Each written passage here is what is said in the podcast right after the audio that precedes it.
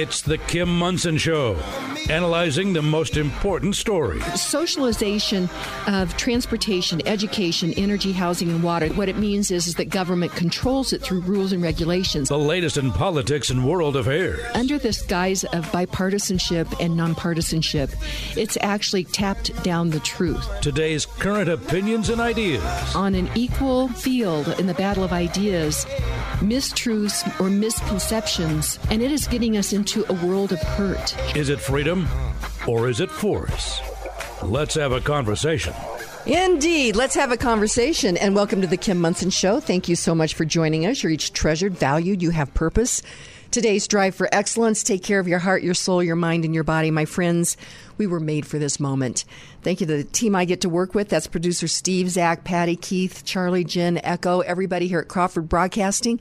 And producer Steve, I'm going to have to add in here producer Luke. Yeah, we're trying to get him hooked up here to see that, you know, you probably want him to uh, speak his melo- with his melodious voice. Most definitely. And uh, producer Luke is going to be stepping in. Uh, because uh, producer Steve is going to be doing something very special this December, bringing smiles to children throughout the area. So uh, tell people what you're going to be doing, Steve. Well, you're I was thinking about this last night. You keep making me go through this, and that's fine. That's fine. Uh, you're spot on in terms of kids and their reaction to this. It, what it is is the um, Colorado Railroad Museum version of uh, Polar Express. And like I said yesterday, scenic railroads all over the country do some version of Polar Express because it's, it's just a cool thing to do during the holidays. And uh, the kids just eat it up.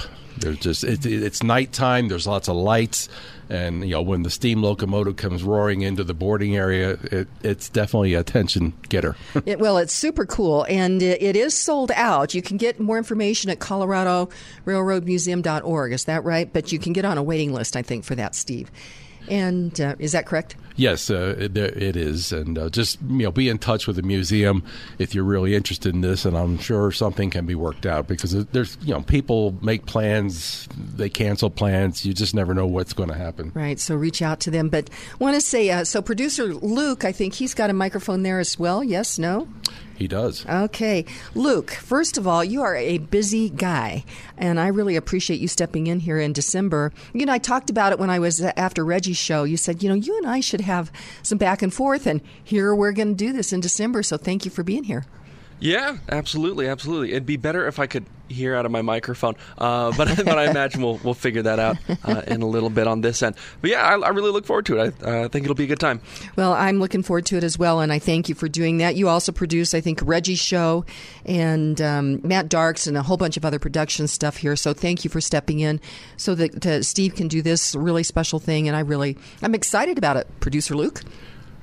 I, I I'm grateful too because when I first got the notion, it's like, oh my gosh, how are we going to pull this off? and here here we are. So tomorrow is December first. So very excited about that. Check out the website. That's Kim Monson M O N S O N dot com. Sign up for our weekly newsletter there. You'll get first look at our upcoming guests as well as our most recent essays. You can email me at kim at kimmonson dot com. And uh, thank you to all of you who support us. We are an independent voice, and we search for truth and clarity by looking at these issues through the lens of freedom versus force, force versus freedom. If something's a good idea, you shouldn't have to force people to do it. And it's never compassionate to take other people's rights, property, freedom, livelihood, opportunity, or lives via force, whether with a weapon, policy, unpredictable and excessive taxation, fear, coercion, government induced inflation, the World Economic Forum Davos globalist elites agenda, or 87,000 IRS agents who uh, I don't think that they're being hired to answer your phone call faster. no, and especially when we, you know, went out of their way to make sure that they're going to be armed. Yes. Really? Yeah. Really? Hmm. So, big show planned for you today in the third and fourth segment of this first hour. Our number one will be talking with Adam Andrzejewski, and he is the founder of Open the Books. And, uh, you know, follow the money. Follow the money. And uh, there is over, let's see, 132,000 uh, re- retired or public employees, excuse me, in Illinois that's making over $100,000. And uh, so we're going to talk about that. And I'm going to have to ask him about that because as we were looking at this uh, proposed tax increase for Douglas County schools, it was unveiled that. Uh, let's see, what was it? 21% of payroll goes to PERA and that is paid for by the taxpayers. Another 11% goes to PERA, and that's paid for by the employees. So these young teachers, where they're saying we need to pay our young teachers more, well, right off the bat, 11% of their paycheck is going to PERA. So let's, we're going to have a conversation about that. And then in the second hour, as many of you know, uh, I'm involved in a documentary, and uh, my friend Walton Ramey Johnson, it's really been on Walt's heart to have honest conversations about CO2. CO2 is plant food, my friends. It's not this demon that uh, the globalists have continued to say it is. It's plant food. And it's part of this whole circle of life. And uh, so, Gregory Wrightstone, who is the executive director of the CO2 Co- Coalition, was is one of the panelists on this great documentary. It's currently in the editing phase. And uh, he suggested that I talk with Vijay, Jay, I think it's Jayaraj. And uh, Vijay lives in Bengaluru, India. And he will be uh, co- um, coming in on the second hour. We're going to talk about CO2 in India and what's happening over there. So you won't want to miss the second hour either. And uh, so be sure and stay tuned for that. So, with that, I thought, okay, quote of the day, let's go to Mahatma Gandhi. And uh, Mahatma Gandhi was born in 1869. He died in 1948. He was an Indian lawyer, politician, social activist, and writer. He became the leader of the nationalist movement against the British rule of India. As such, he can, came to be considered the father of his country. Uh, Gandhi is international esteemed for his doctrine of nonviolent protest to achieve political and social progress. And he said this He said, The true measure of any society can be found in how it treats its most vulnerable members. One more time. The true measure of any society be can, found, can be found in how it treats its most vulnerable members. Steve, you said you wanted to weigh in on this. Well, I was listening uh, to the stuff I normally hear on another station while I'm driving in. And uh, two stories popped up uh, the protests going on in China mm-hmm. over the government's heavy handed COVID policy, and then uh, lots of demonstrations in Iran these days. And both of those kind of said, you know, they're, freedom of speech issues. There's just, you know, freedom in general issues. And it's like the rest of the world is watching here, folks. And this, the whole idea of freedom of speech is getting, you know, kind of refreshed in, in people's minds in many different countries. So, um, I, I just thought there was a, there was an actual tie-in to uh, the quote. Well, and as I was thinking about it, several things came to mind. First of all, most vulnerable, I was thinking of um, the unborn, and particularly what's happening here in Colorado that a baby can be um, aborted right up until the moment of birth. And I think that speaks volumes about how uh, our society is treating the most vulnerable.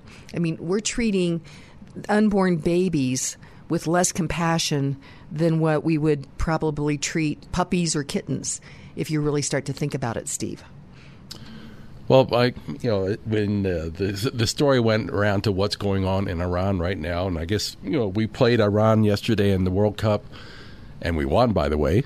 Um, I just think in my adult life and your yours as well, we have seen so much churn in Iran. You know, when the Ayatollah Khomeini came in and brought, he said we're going back to fundamentalist Islam, and their whole relationship with the West went, you know, was turned inside out. But yet, given enough time, their people are still basically looking for democracy and freedom of speech and rights for women. It's like this is kind of like a never-ending cycle. Well, and yes, the uh, U.S. did defeat Iran in the um, um, World Cup yesterday in the uh, the games, and um, I think it was 1-0, So you know that's exciting, big deal. However, I was watching one of the news shows. And uh, if in Iran, there has been a record of not treating their athletes very well if they lose. And I think we need to pray for those um, those athletes because I think also I think that they did have a sign of protest, and so they're headed back to Iran. And I'm I'm concerned. We need to pray for their safety, Steve. I that you know that's, that's tough to comprehend. At least for me, for me, uh, you know, they played their. I watched about an hour of it, and they played their hearts out. And to be, I mean, I guess the United States scored fairly early, and you know, you weren't that far out of it, so they were playing really, really hard. And I, I was re reminded of how physical soccer can be sometimes. You, you guys you know, in their zeal for going for that ball, and their legs get twisted up, and next thing you hit the ground, you hit it hard. Mm-hmm. So uh, anyway, prayers for uh, the Iranian players as well as uh, congratulations to the U.S. Although. I've been trying to watch this as well. Um, did, did, have you seen this? Did the U.S. do any kneeling? Because um, I've heard, I, I, kind of heard this alluded to, and it's like I certainly hope that's not been the case, Steve. No, not on the uh, national stage. I certainly, or international stage. I certainly hope not. Okay, okay. And uh, is Luke in a situation where he can weigh in on all this, or, or? Yeah, yes, he is. Okay, what do you think about that, Luke? Yeah. Uh, what what part do you want me to weigh in? And I, it's hard to because we don't have we only have one pair of headphones between the two of us. So. Oh, okay. It's gonna work. Okay. Well, um, then we will we'll make do with that. So, a couple of other things that I wanted to, to talk about is um, have you seen this about these vehicles that by the Biden family had rent, uh, rented from Hertz? Uh, and uh, I guess they returned them to the Nantucket Memorial Airport. Do you think they were there visiting Obama? What do you think, Steve? I do. I really do. Uh-huh. What, what, what, we all know where, where Biden hangs out. It's it's it's Delaware. What what what takes him up to Nantucket? Mm, I'm not sure, but uh, I've been trying to find out. All of them look like they were SUVs. And from what I can tell, none of them were electric vehicles. And here is, you know, uh, Biden who is dictating uh, that we need to be getting out of our gas powered vehicles. You know, he wants all of us to be riding around on bicycles and buses and trains. On like yesterday when there was a, a snow. I mean, think how unsafe, uncomfortable it would be standing at a train or bus depot or riding your bike. Uh, but yet, on the other hand, what's good for us is not good for them because apparently they had uh, all of these SUVs. And I don't know, I find this pretty weird that one burst into flames and the other five are destroyed. I mean, that just seems a little odd to me, Steve, a little concerning. But what do you think? Well, I think you're your curiosity is piqued because they were the Secret Service vehicles. But uh, I looked at the video uh, taken uh, in the parking lot. They were parked very close proximity to each other. I, my, at least my daughter has personal experience with this. When her car in the uh, hospital employee parking lot, another vehicle rolled up behind it as it was burning, and then hers went up too. So, uh, and actually so two, two, two more on either side. But uh, I think this one of them actually burst into flames, and the other three or four you know, were just because of their proximity. Okay. Well, but the other point I wanted to make is, from what I can tell, they were not electric vehicles. How? Um, uh, how I wish they were. how hypocritical. Well, you know, and and uh, to try to put out electric vehicle fires, it, it takes a whole bunch more water, a whole bunch more time uh, to do that. So let's go to break. Before we do that, though, Hooters Restaurants is a great sponsor of both the Kim Monson Show and America's Veteran Stories. And we uh, recorded a great interview yesterday that we will broadcast this weekend with Monty Good. He was uh, he's a veteran of the Army Reserves, and he was called up during Desert Storm. So great interview on that. That will be at three o'clock this Sunday. But Hooters Restaurants has all kinds of specials Monday through Friday for both lunch and happy hour. Great place to watch the World Cup games and and uh, all of the other games there. And uh, it's an interesting story how they became my partner, uh, my business partner. It's a story about freedom and capitalism and free markets, and you can find that at my website at kimmonson.com. We're going to go to break. We'll re- be right back. We have producer Steve and uh, producer Luke is in studio as well. He's going to be coming in in December while Steve is doing something very special out, out at the Colorado Railroad Museum. We'll be right back. Three Points Financial is a fiduciary financial planning company focused on helping individuals and families. Mary Alpers and Steve Cruz at Three Points Financial specialize in investment strategies, tax planning and preparation, and retirement planning with no product sales or commissions. Tax laws have changed and will continue to change. Inflation is real. Three Points Financial helps you maneuver through these changes to achieve your financial success. For clarity and a solid, relevant financial and investment plan while working with a company that puts your interests at the forefront, schedule a no obligation initial consultation at threepointsfinancial.com. That's threepointsfinancial.com. No matter how you define it, inflation is out of control. Increasing prices at the gas pump and grocery stores are hurting everyday people. All these challenges we face are preventable. Individuals must understand what is going on and who is responsible. That is why Kim Monson is bringing truth and clarity to the issues facing our families, our communities, our state, and our country. Now more than ever, it's important to support Kim's independent voice. She has the courage to research and inform you about the real issues. It's not easy, and Kim could use your help go to kimmonson.com to contribute. Again, help Kim by contributing at kimmonson.com. That's M O N S O N dot com. And welcome back to the Kim Monson Show. I'm Kim Monson. Be sure and check out our website. That's Kim Monson, M O N S O N dot com. Sign up for our weekly newsletter there. You can email me at kim at kimmonson.com as well. And thank you to all of you who support us. We're an independent voice. We search for truth and clarity by looking at these issues through the lens of freedom versus force, force versus freedom. Something's a good idea. You shouldn't have to force people to do it. And we're going to get into some other headlines here, but we've got ears on producer Luke, who's stepping in here in December. It's great to have you. Hi, thanks. It's good to be here. Uh, I'm supposed to be sort of on the other side of the glass, watching Steve work his magic to figure out how the show works. But I figure I could probably, I could probably figure it out from in here. I think so, and uh, so it's great to to have ears on you for this second segment. Yes. Um, couple of things here. First of all, I wanted to. This is a headline that uh, Patty pulled from the Center Square, and it says: "Report: Forty-one percent of small businesses can't pay rent this month," and um, says they couldn't pay rent on time or in full. And the Small Business Network uh, group Alignable released the survey, which found that the hardship varies by industry.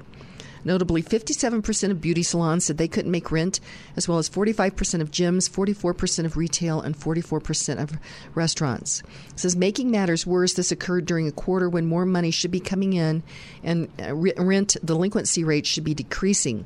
But so far this quarter, the opposite has been true. I am very concerned about this, Luke. What we saw through the COVID lockdown is PBIs, I call them politicians, bureaucrats, and interested parties. Okay determined some businesses were essential and some weren't. And the ones that really they they determined that were not essential was these mom and pop, the you know the bread and butter, the middle class, Mm-hmm. and uh, we're seeing. I think this play out. I'm very concerned about this. What's your thoughts? Yeah, I'm concerned about it as well. And it's interesting the three that were mentioned there: hair salons, gyms, and uh, what was that third one? Let's see. There was restaurants and retail. Right, restaurants and retail. Uh, a lot of those are things you do uh, to sort of treat yourself. Those are things uh, you do sort of in excess. And I think as as prices are increasing uh, quite substantially, and people are finding it harder and harder to meet the essentials, you don't have the money you used to to go to the hair salon. You're not going to the gym. You're working out at home. You're not eating out as often with your family. You're trying to pinch pennies and scrounge up what meals you can make in the house. Uh, I feel like there's might be some parallel there. Okay, and are you a millennial? Can I Uh, say that? I think you can. I was born '98, so whatever that makes me. Okay, you're, you're Oh, just probably on the cusp, huh? On the cusp. I'm sort of I'm, I'm in between. I think Z and millennial. or Z and millennial. Okay. Um, I am concerned, your generation, how you're getting squeezed because of decisions that have been made, made by my generation. Yeah, it's definitely a big squeeze too. It's something I've talked about with my parents a lot, uh, which I think they've only really started to to get in recent years as they're seeing it. Where I'm having to explain to mom and dad, it's like I can't move out. I, I, I can't. It's mathematically impossible for me to exist on my own. I need to have two, three roommates, even in some of the cheaper parts of Colorado. Uh, coming from California, it was even worse, uh, and it's it's difficult. It's a rough situation to be in. I mean, moving to Colorado handful of years ago, seeing those signs that say new home starting at two You look on Zillow right now, you're not finding anything under half a million. Right. It's like, what do you, you know, what am I, what am I to do? Right. and uh, so that's why that's why we do the show. And I know you're working really hard. You're putting in all kinds of hours here, which uh, I mean, you're you're going to be you're going to be doing even more since you're Yeah. going to be producing the Yeah. show. So thank you. Of course, of course. And it's it's not like I'm, you know, working a minimum wage job at McDonald's and complaining about not being able to make rent. I work and this is a this is a pretty prestigious position. It is. uh, I believe, and you know, even even someone in my sort of field right Mm-hmm. now not being able to make it on their own, it's disheartening for a lot of people. Well, and uh, so we, and a lot of this is because of public policy. This inflation that we have seen, Luke, is because of public policy. And then regarding the affordability of housing here in Colorado, again, it's because of public policy. We talked about it yesterday that the state legislature uh, wants to make uniform building codes throughout Colorado. So what that means is is that they will say you have to do this, this, and this as a home builder, and it's going to increase the price. And then um, you were behind the boards when Reggie and I on his show, went Yep. through the um, voters guide, and I was a no on that Prop One Two Three, which was the affordable housing. Right. It's really government housing. And I've got to think the answer for our young people like you is not government No housing. No, I feel like I, I definitely agree. And one of the points that was made during that show was those housing options are only available within certain income brackets. And the second you go beyond those income brackets, you're out of your affordable housing. I find that as a maybe it's not intentionally malicious. Uh, but kind of malicious way to keep keep you down, Keep you down. poor. Keep I you mean, down. I I mean, what better way to de-incentivize you from doing better than saying if you do better, we're kicking you out? Uh, you pretty well nailed it on that, Luke, for sure. So that's why we do the show. We've got to talk about public policy, change hearts and minds here. Um, I wanted to. Just mention one other thing. I can't believe this. Up in Weld County on the 2022 midterm elections, this is from uh, Complete Colorado by Sherrie Peif. It says uh, the 2022 midterm election had left many residents in northern Colorado cities of Evans, Garden City, and most of Greeley feeling like Santa left them a lump of coal in their stocking. Not one of the Democrats who won office at the state and federal levels in the state area were elected with more than 50% of the vote, and one was not elected at all.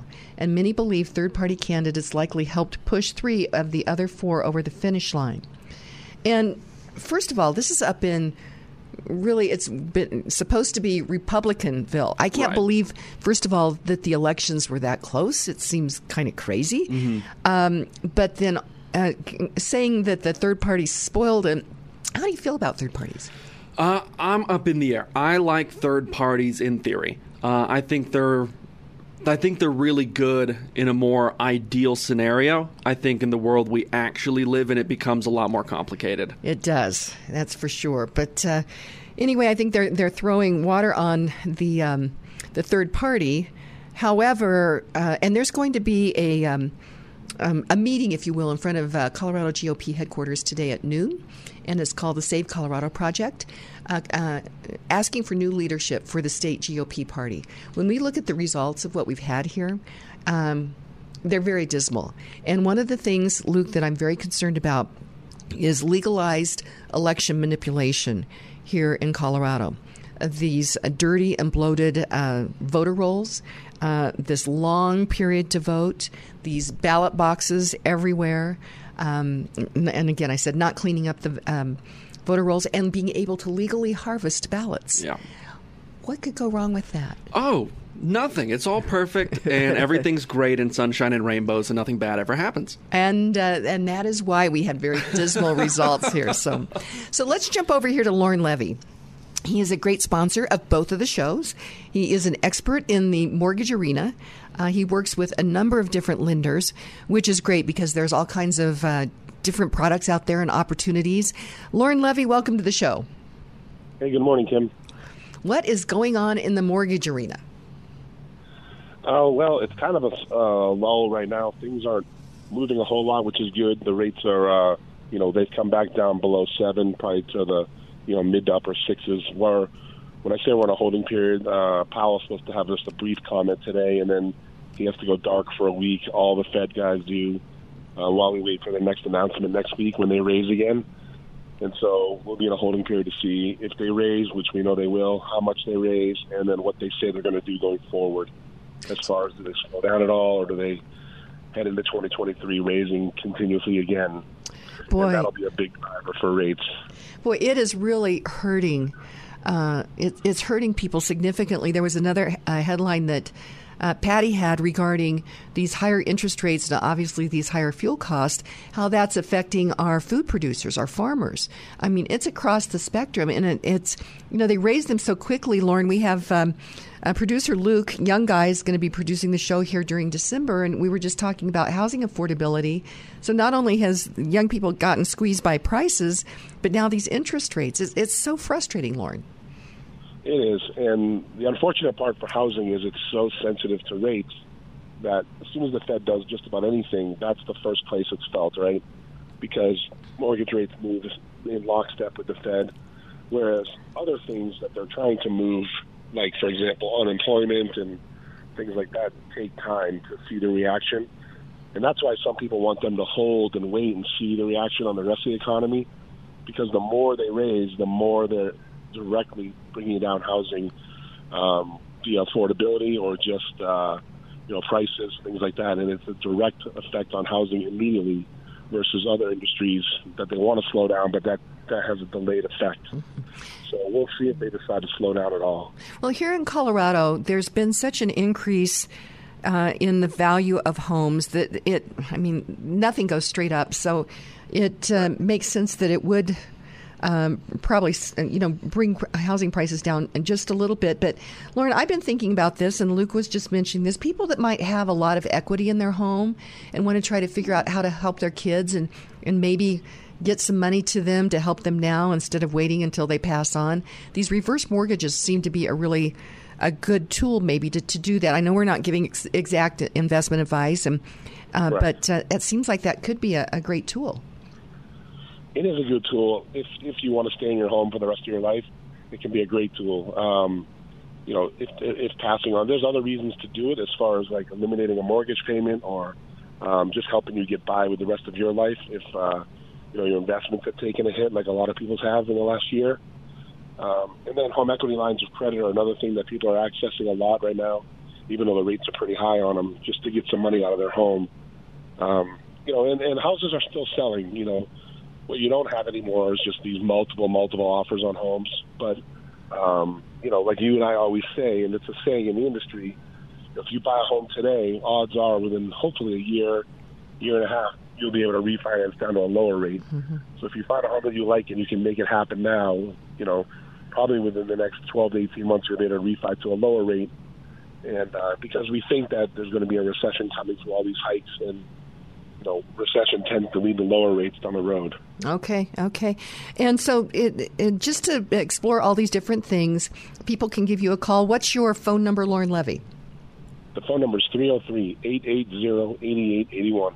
That's 303 880 8881. So if you'd like to get some equity out of your house through a home equity uh, line of credit, or am I saying that correctly, or a, a reverse mortgage, uh, there's great opportunity there. And there still is creative things happening to buy a house. And as you say, Lauren Levy, marry the house and date the mortgage, right? That's right. That's right. okay, Lauren Levy, we'll talk to you next week. Again, that's Lauren Levy, uh, expert in mortgages, 303 880 8881. We're going to go to break. We'll be right back.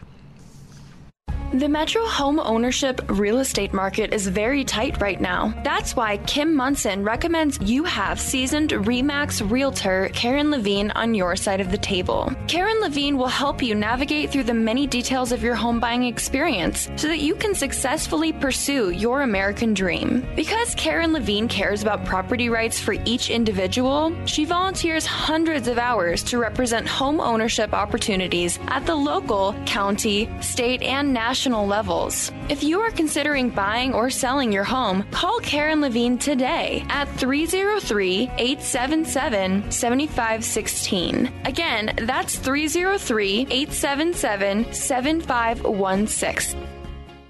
You'd like to get in touch with one of the sponsors of The Kim Monson Show, but you can't remember their phone contact or website information. Find a full list of advertising partners on Kim's website, kimmonson.com. That's Kim, M O N S O N dot com. All of Kim's sponsors are an inclusive partnership with Kim and are not affiliated with or in partnership with KLZ or Crawford Broadcasting. If you would like to support the work of the Kim Monson Show and grow your business, contact Kim at her website, kimmonson.com. That's Kim Monson, M O N S O N dot com. And welcome back to the Kim Monson Show. I'm Kim Monson. Be sure and check out our website. That's Kim Monson, M-O-N-S-O-N dot com. Sign up for our weekly newsletter there.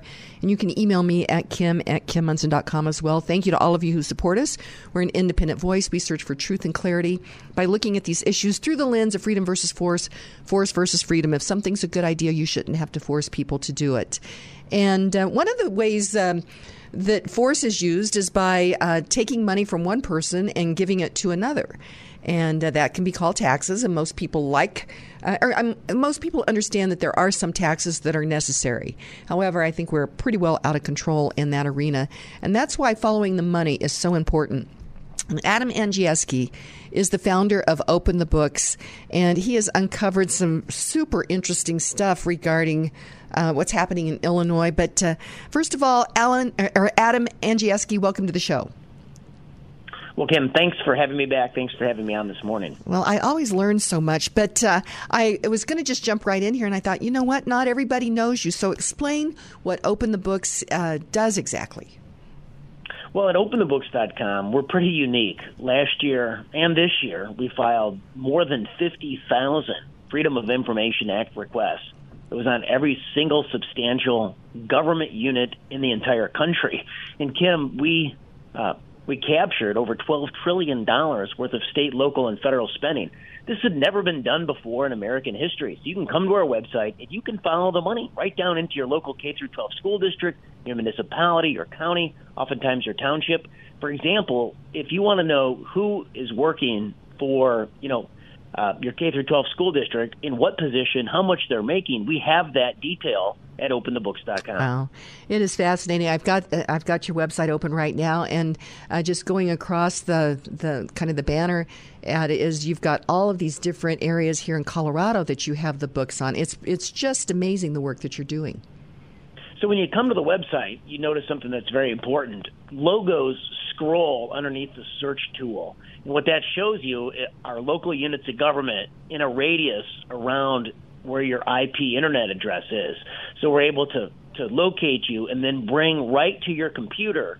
Uh, you can just click on those logos and you can see the salaries of people in those in those units of government. Oh my gosh, it's fascinating. I'm seeing Aurora Fire Rescue, Aurora Police Department, Board of Examiners of Nursing Home Administ- Administrator, CU System. Wow, this is just amazing. So that's all there, and that is at openthebooks.com, openthebooks.com. But uh, I wanted to, first of all, ask you about this story that you broke regarding why Illinois is in trouble. 132,188 public employees are receiving $100,000 paychecks, costing the taxpayers $17 billion. Uh, I remember that the there was uh, this argument that public employees didn't make as much as private sector uh, when they were working. That's why a cushy pension was so important. Uh, but now we're realizing that you know, everyday people are out there trying to make ends meet. We had a um, we talked about a, he- a headline that. Uh, a national headline just recently said 41% of small businesses can't pay rent.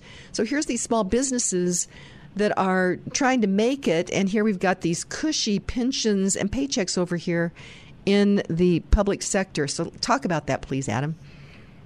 Well, while crime skyrockets in the neighborhoods, test scores plummet in the public schools, inflation decimates private sector paychecks, the Illinois public employee class, they're living a really good life, Kim. And so you're right, we found incredibly 133,000 public servants in Illinois that make over 100 grand, and that includes the retirees. So, for example, in the K through 12 school district, there are 43,000 six-figure educators now, 27,000 of them are currently employed on a $100,000 or more salary, but there's 17,000 of them retired on pensions for the rest of their life that exceed 100 grand. Do you think that the students would be doing exceptionally well in the classroom? That's not the case. Only 30% of students read at grade level. 29% of the students do math at grade level. Okay, so you give the Illinois public schools a zero for their for their education outcomes. It's not even an F. It is a zero with 43,000 of them making over 100 grand a year. It's rather remarkable. So, Adam, uh, I, I, did a voter's guide um, regarding the issues that were on the Colorado ballot, and I chose some local issues as well. I live in Douglas County. The Douglas County School District was asking for two tax increases. One was a $60 million mill levy override uh, with no sunset, it would be forever. Uh, and the other was to double the debt that uh, taxpayers would have to pay for again, capital projects, although as we looked at that, there were things in there that we questioned whether or not they were a capital project, but they were both defeated. Uh, and um, what I learned as we went through this process is that 21% of payroll for Douglas County schools goes to PERA, which is the Public Employee Retirement Association, the pension plan for teachers and public employees. But then another 11% is paid for, uh, goes into PERA by the employee. So we talk about these young teachers and wanting to pay them more, but there's 32% right there that is going to just PERA. And I think the number was 38% when you add in all the benefits, 38% of payroll uh, goes to uh, employee benefits uh, for the Douglas County School District, and I don't think that's uncommon throughout um, the metro area. I, I, find that a big or problem, Adam. Country, or throughout yeah, the country, huh? The country. Right. Yeah. Thirty percent of payroll goes to fund their lifetime pension, and two thirds of that you just described is paid for by taxpayers. And in Colorado, I don't think you can see once a once a teacher goes retired or a superintendent or any public employee, you can't see their retirement annuity annual payment, right? Not to my knowledge. Yeah, that's not subject to the uh, open records request in Colorado. So think about this: you, the taxpayer, fund it, uh, you guarantee it, but you don't get to see it, and it's not on the table for negotiation on pay, perks, and pensions. That's just plain wrong. They need to do something about the at a uh, state legislature needs to get engaged immediately on this issue of transparency because when a public employee retires, we deserve to see how much they're getting for the rest of their lives basically on our dime. Well, it is ra- rather remarkable, and um, I don't see this legislature or this governor really t- working for transparency on that. But we as citizens, well, for, force the issue, right? It's a it's probably a ninety five percent issue with with the people in Colorado to be able to see it, and it's common sense. The way I just described it should be the way it's presented. We you know we fund it, we guarantee the whole system and it should be on the table as we negotiate these massive pay, perk, and pension benefit packages. And all the while, uh, small business people are are uh, concerned about recession. So these, in essence, are recession proof as well. And there's probably cola increases on this as well. Uh, cost of living increases. Yes, no. Well, I can speak to that program in Illinois. It's a minimum of 3%. So, for the last number of years, when inflation was a lot lower than 3%, the lifetime pension annuities, they received a 3% bump. And now it's the higher of inflation or the 3% minimum. So, so it's going to go completely off the rails. Oh, my gosh. Okay. Uh, the other thing is, is it seems to me like because the taxpayer is paying so much of this, but uh, um, uh, many of these teachers then are members of teachers unions. So that is probably why the teachers unions. Uh, I mean, they, they come out pretty well on this uh, with uh, all this pay, you know, all these pensions, correct, and all this, these paychecks. well, I mean, let's talk about this at a lot of levels, right? So the the staff employees of the teachers union in Illinois are members of the teachers retirement system of Illinois, the public pension. They wrote a state law. They muscled themselves into the taxpayer pension. If you're if you're a staffer at the teachers union, that's a private sector position. The teachers union is not government; it's a Ooh. private entity. Yet they're muscled in to the teachers' retirement pensions. They're some of the highest pensions in the system. They're draining the system from rank and file teachers. It's incredible.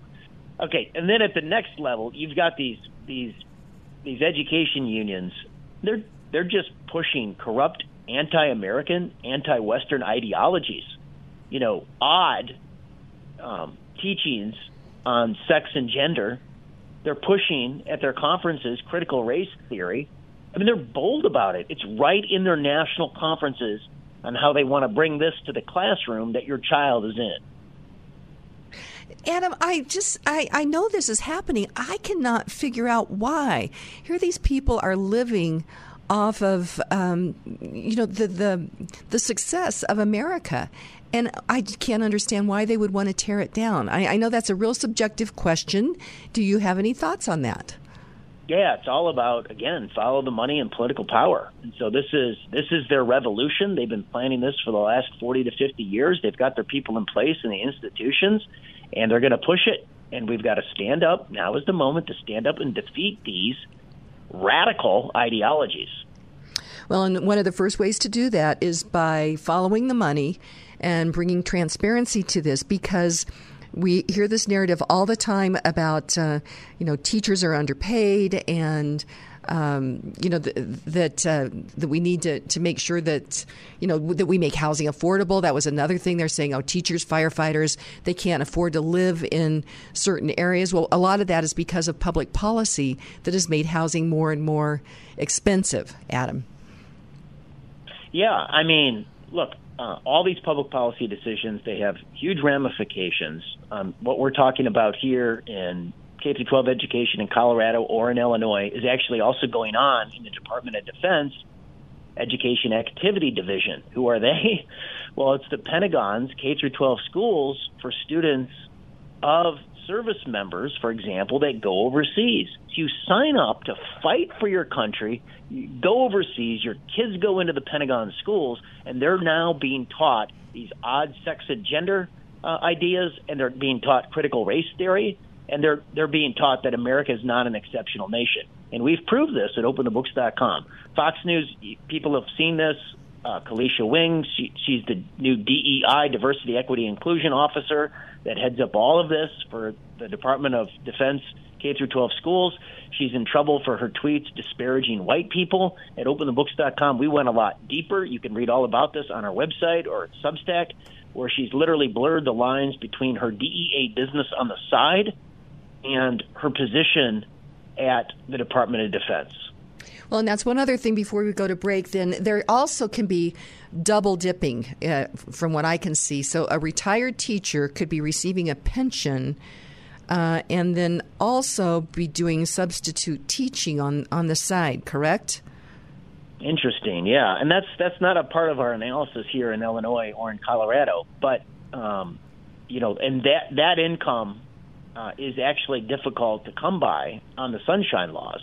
Um, and and I'm not sure in Colorado if we're capturing that side income with our request. Okay. So that is why it is so important that we have transparency on this. And so Adam Andrzejewski is doing such amazing work at Open the Books. We're going to go to break. I, when we come back, I want to talk about another headline that he has uncovered, and it is. Um, this was uh, Wake Up America. This was on Newsmax. $20 million in military research is going to China that seems like that's a problem. So we're going to go to break. When we come back, we'll have a conversation with Adam Andrzejewski on that. He is the founder of Open the Books. Before we do that, though, the nonprofit that I just love, uh, well, I love many of them, but but um, uh, is uh, the USMC Memorial Foundation. They are raising money to remodel the Marine Memorial out at Sixth and Colfax. And my friends, it's so important that we know these stories of those that have been willing to put their lives on the line or have given their lives so that we can live in liberty and in freedom. And that's why helping them out with this remodel is so important. And it is a great gift. You can buy a brick to honor your loved one's military service or your military service that will be on those walkways. You'll receive a beautiful certificate. It is a great gift for Christmas or for Hanukkah. And you can get more information at usmcmemorialfoundation.org. That's usmcmemorialfoundation.org. We'll be right back with Adam Andrzejewski. Every family needs a healthcare team that has your child's best interest as the priority, and Roots Medical is proud to offer exactly that. At Roots Medical, we strive to empower and educate both parent and child about the importance of gut health, how to implement healthy changes in the home, and of course, all of the benefits that come with a fully optimized immune system. Same day and sickness appointments are available and easy to schedule. For more information, visit rootsmedical.net. That's R O O T S medical.net. Roots Medical, getting to the root of your healthcare concerns. Inflation is rocking our boats, especially for individuals on fixed incomes.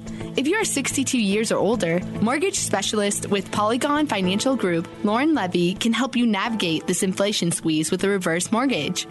Additionally, if you are considering buying a new home, refinancing your existing home, or consolidating high interest debt, it's not too late to lock in an interest rate before interest rates increase again. Don't wait. Kim Monson recommends you call Lauren Levy today at 303 880 8881 for a no cost consultation. That's Lauren Levy at 303 880 8881. The ability to protect and defend yourself is your right. Having the knowledge and skills to protect yourself the correct and safe way is essential. At Franktown Firearms, they will equip you with both the tools and the skills. The team at Franktown wants you to learn how to build your confidence and improve your skills with the help of their trained experts. They will take the time to make sure you choose the right gun for you and teach you the necessary skills to carry it safely and securely. This holiday season, consider giving your loved one a firearm training course at Franktown Firearms. They offer one on one training or group classes depending on your comfort level and skill. You will find they are fully stocked with guns and ammunition at or below MSRP. You can be assured that you are providing a gift that will truly keep on giving and let your loved ones exercise their freedoms and rights safely and confidently. Visit klzradio.com slash franktown today to give the gift of freedom. That's klzradio.com slash franktown. Franktown Firearms, where friends are made. Americans Veteran Stories with Kim Monson, Sunday afternoons at 3, here on KLZ 560 AM and KLZ 100.7. Welcome back to the Kim Monson Show. I'm Kim Monson. Be sure and check out our website. That's Kim Monson, M-O-N-S-O-N dot com. Sign up for our weekly newsletter there. You can email me at kim at kimmonson.com as well. And thank you to all of you who support us. We're an independent voice. We search for truth and clarity by looking at these issues through the lens of freedom versus force, force versus freedom. If something's a good idea, you shouldn't have to force people to do it. And before we get uh, back to Adam Andrzejewski with Open the Books, did want to mention today at noon, in front of the uh, state GOP headquarters here in in uh, Denver. Well, it's in Greenwood Village. And let's see that address. I had it a minute ago. It's 5950 South Willow Drive in Greenwood Village. It is the Save Colorado Project. The results of the 2022 midterm elections here in Colorado were dismal for the state GOP and uh, we need to make a change. And so, those of you that care about our state and want to start to work to reclaim it, to save it, uh, let's meet at 5950 South Willow Drive at noon today. Adam Andrzejewski, uh, first of all, uh, how big is your team to do all the work that you're doing? So we have about 27 full-time equivalents that use our what I call the good machine to file 50,000 Freedom of Information Act requests and capture nearly every dime, not quite, but nearly every dime taxed and spent at every level across the entire country. Then a team of about seven, I head that up, and that includes, you know, directors of communication, you know, graphic designers, three journalists, myself. We, uh, and that includes our development director as well, which is not really involved in oversight. But it's a small team that does all the oversight, and we have a rule that if it's a two pizza rule, if two pizzas can't feed your feed your team, the team's too big. uh, boy, boy, that would be great if a lot of uh, public institutions followed that rule. Let's take a look. You and so every week you do a um, like uh, what is it? Waste of the week, correct? Yeah, at uh, Real Clear. Okay. And uh, recent one is Wake Up America. $20 million in military re- research is going to China. And so tell us about that, Adam. So at in our in our daily column, it's the waste of the day. Um, we put it up at Real Clear Policy, and we've been doing this for almost two years now. So we put up a piece on the Strider Technologies report called the Los Alamos Club, and we thought this was super interesting. We didn't see it in the mainstream press, and so the, the nexus of the report for the first time details from public sources the people, places, and the things that former U.S. scientists are doing to build the capacities on the latest in technologies for the Chinese Communists, the People's Republic of China. So, so there's actually a Los Alamos club but it's not in America at our crown jewel national laboratory in New Mexico. It's in China, where there's 162 scientists that used to work at Los Alamos that now work for the Chinese communists, and they're in some of the, the, the some of the most important technologies. They're doing hypersonic missiles, deep earth penetrating warheads, jet engines, unmanned vehicles, submarine noise reduction technologies. These are the five areas that you need military dominance and technological superiority, God forbid, in the next war. Boy, I, I, this is uh, super disturbing uh, because what we're seeing with the uh, military here in America, uh, first of all, with the vaccine mandates, uh, we've had some very seasoned. Uh, warriors that have uh, gotten out of the military, and then with the whole woke thing going on, um, I see tremendous danger going on right now, Adam. Well, you've got brain drain. I mean, just think about this, Kim. We've educated these scientists in our universities and colleges. We've employed them in our crown jewel national laboratory. We've funded them oftentimes to tens of millions of dollars worth of taxpayer paid federal grants. At least one of the scientists had top secret clearance. This is called Q clearance. He got access to restricted data and national security information. And then they're recruited back to China working on behalf of the People's Republic of China and not America. Nobody can say that this is not a national security concern. And has this is this just recent or has this been happening under both Democrat and Republican administrations or how long has this been going on? Yeah, across the board. This is a this is a decade over decades old Chinese program. It's called the Thousand Talents Program. Uh, their super talent program to get to to use the resources of the United States against the United States. Um, you know, it's common sense if you're an adversary of our country to allow us to do all the training, you know, bring bring your people up to speed, and then recruit them back and use those talents on behalf of the Chinese. And that's exactly what they're doing, and we've been asleep at the switch. The FBI, you know, they they they outline a three pronged strategy that China's using against America. One is recruitment. Another one is straight up espionage. Kim, the FBI admits they're opening a Chinese espionage case where they're stealing top private sector and government sector secrets from us. They open up those cases every 10 to 12 hours. There are 5,000 concurrent cases of Chinese espionage that the FBI currently has in play. The FBI Director Christopher Wray, in a speech, characterized Chinese espionage as the largest transfer of wealth in all of human history. So the FBI needs to get their priorities straight you know, they need to stop investigating parents at school board meetings and dedicate the resources to Chinese espionage. You think? For sure. What's the third one? You said recruitment, espionage. What's the third one? They use every legal way possible to maximize their U.S. taxpayer funded largesse. And here's one example. So, PPP funding, Paycheck Protection Funding, it was COVID aid designed for mom and pop businesses on Main Street. But 125 domestic USA companies owned by the People's Republic of China, they scooped up $400 million in round one on PPP funds. So think about this. It was PPP for the CCP, the mm, Chinese gosh. Communist Party and this is I, I'm I'm thinking, you know, where's been where's Mitch McConnell been on all this? Where's where's the leadership been in the Republican Party on this? This seems like this would be a campaign issue.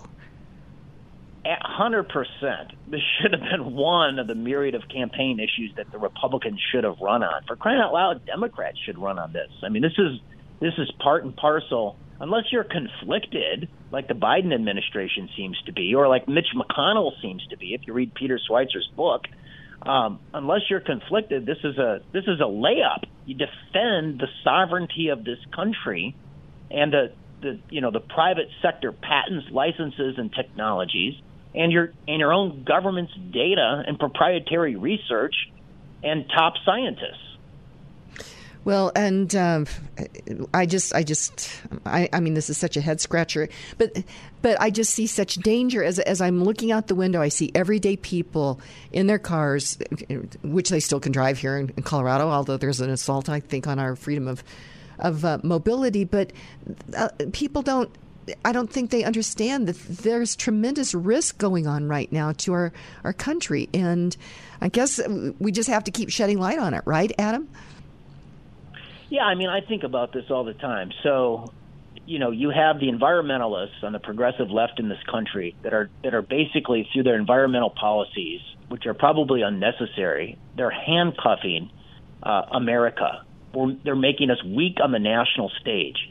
So if China ever got the upper hand here domestically in in America, do you think they would abide by the environmental uh, regulations? No. They would rape this country of everything instantly on energy. They would they would take the coal right out of this country and they would burn it right here. You know, uh-huh. against you know if they ever got access to uh, to the wealth of this nation, and so you know, it's just a it's just an interesting juxtaposition to think about. Well, and Adam, we're just about out of time, so I, I want to say thank you for what you're doing uh, at openthebooks.com. I greatly appreciate it. It is so important to shed light on this, and I thank you and your team for the amazing work that you're doing. And again, that is openthebooks.com, openthebooks.com, and I imagine people can contribute there to help you with your work. Yes.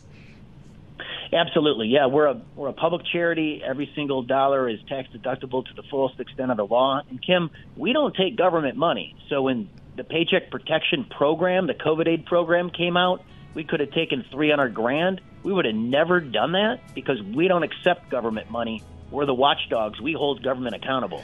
I love it, Adam Andrzejewski. Thank you so much. We'll uh, have you on again very soon. Thank you. Okay. And in our second hour, we, we will be talking with Vijay uh, Jayaraj from uh, India regarding CO2 and India. So that is why I chose a quote for the end of the show from Gandhi. And it is this He said, Many people, especially ignorant people, want to punish you for speaking the truth, for being correct, for being you. Never apologize for being correct or for being years ahead of your time. If you're right and you know it, speak your mind. Speak your mind, even if you are a minority of one. The truth is still the truth. So, my friends, today be grateful, read great books, think good thoughts, listen to beautiful music, live honestly and authentically, strive for high ideals, and like Superman, stand for truth, justice, and the American way. My friends, you are not alone. God bless you. God bless America. Stay tuned for hour number two.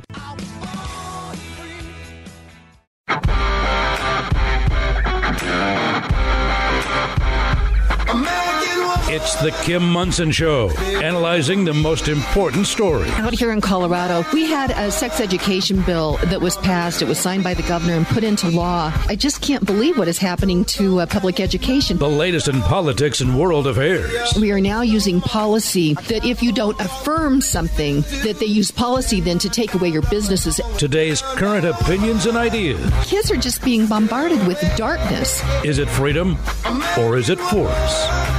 Let's have a conversation. You know, we need to get back to letting our kids be kids. Uh oh, guess what day it is? Guess what day it is? Leslie, guess what today is? It's hump day. Indeed, it is hump day, and welcome to hour number two of the Kim Monson Show. Thank you so much for joining us. You're each treasured, valued. You have purpose today. Strive for excellence. Take care of your heart, your soul, your mind, and your body. My friends, we were made for this moment. And thank you to this team I work with. That's producer Steve, Zach, Patty, Keith, Jen, Echo, Charlie, and producer Luke, uh, and uh, all the people here at Crawford Broadcasting for all of your support and your great work. So this is uh, this is kind of crazy. I'm a little off right now. So producer Steve is in in the studio with me, and producer Luke is behind the boards. And um, you want to explain to people why we are doing this, producer Steve? You know, in almost three and a half years, this is a first. I've never been on this side of the glass at this time in the morning. and uh, we're doing this because you are going to be uh, uh, helping make a lot of little kids happy this Christmas.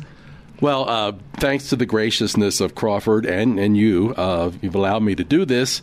Uh, I'm a volunteer, longtime volunteer at the Colorado Railroad Museum, and in November and December we do our version of Polar Express. And uh, actually, starting tomorrow, we're going to be doing it seven nights a week. Now, I don't I won't be there seven nights a week. I don't have that kind of endurance, but um, it's a big deal. Uh, it's sold out, and uh, that's all, a whole nother different part of the story. But um, we do three shows a night, and uh, you know, for the person who's coming who purchases a ticket, it's probably uh, about an hour, fifteen hour, twenty minute deal. Lots of dram- uh, dramatic uh, things that happen in the pavilion or the auditorium part of it and then you eventually migrate over to the boarding area, and the train comes thundering in, and you get and on. This is a steam locomotive. Yes. Uh-huh. Uh, yeah, it's very impressive at, at nighttime and um, and you get on the train, you go to the North Pole, and uh, all the things that happen there, and then you uh, travel back to Golden. Okay, and so you will be doing that, and that doesn't work very well with getting up at oh dark thirty to uh, be in here. Yeah, to- the earliest I can be home is 11, 11.30 at night, and you know my normal get up time is like three fifteen. So no, it's oil and water. Okay. So, with that, I want to say thank you to producer Luke, who's stepping in uh, to produce the show during this time. And just, I'm really excited about this because you and I have talked about wanting to have conversations, and voila, here we go. There we go. Ready to happen. I look forward to it. I really do. And you're behind the uh, behind the board, so it's great to have you there. So. Uh, hour number two, uh, we're going to do something very interesting. Uh, Vijay, I think that's how you say it, uh, Jairaj. When he, when we get him on, we'll talk with him about that. But he lives in Bengaluru, India, and he is um, a researcher with this uh, CO2 coalition. And uh, got connected with him via Gregory Wrightstone, who was one of the panelists on this documentary that we filmed in October, uh, and I'm very honored to be a part of it. It is uh, something that's been on the heart of, of, my friend Walt Johnson, he and his wife, and uh, so they put this together. We filmed it in October, and it's probably going to be called Candid Climate Conversations. But to really talk about CO2, Luke, CO2 is plant food. Did you learn that in school? Yeah, yeah. I went to school when they were still teaching that. Yep. I was wondering if that's good to know. That. And did you go to school in California? Uh, yes, I went to school in California. I sort of caught the wave. I was right near the top of the wave of all the big changes into Common Core. So I was, I got a little bit of both. Okay, so quick question: two plus two is four. Four, not, uh, and you can get to that. Just yep. okay not five less one or you no. know however they get. no, no, none of that none of that. Two plus two is four last time i checked at least. Yes it is. So anyway um, co2 is plant food. And walt really wanted to bring truth to what this whole conversation out there. So we filmed this in october. It's in the editing stage and i can't wait for this to be released but uh, Gregory Wrightstone is the executive director of the CO2 Coalition, and he suggested that it would be great to have a conversation with Vijay, so we are going to do that. So, because talking with Vijay from India, I thought a great quote, a person to quote, would be Gandhi. And Gandhi was born in 1869. He died in 1948. He was an Indian lawyer, politician, social activist, and writer who became the leader of the nationalist movement against the British rule of India. As such, he came to be considered the father of his country, and he's internationally esteemed for his doctrine of nonviolent protest to achieve political and social progress. And he said this he said, the true measure of any society can be found in how it treats its most vulnerable members. So, Steve, I'm going to go to you first and then to Luke to get your comments on that.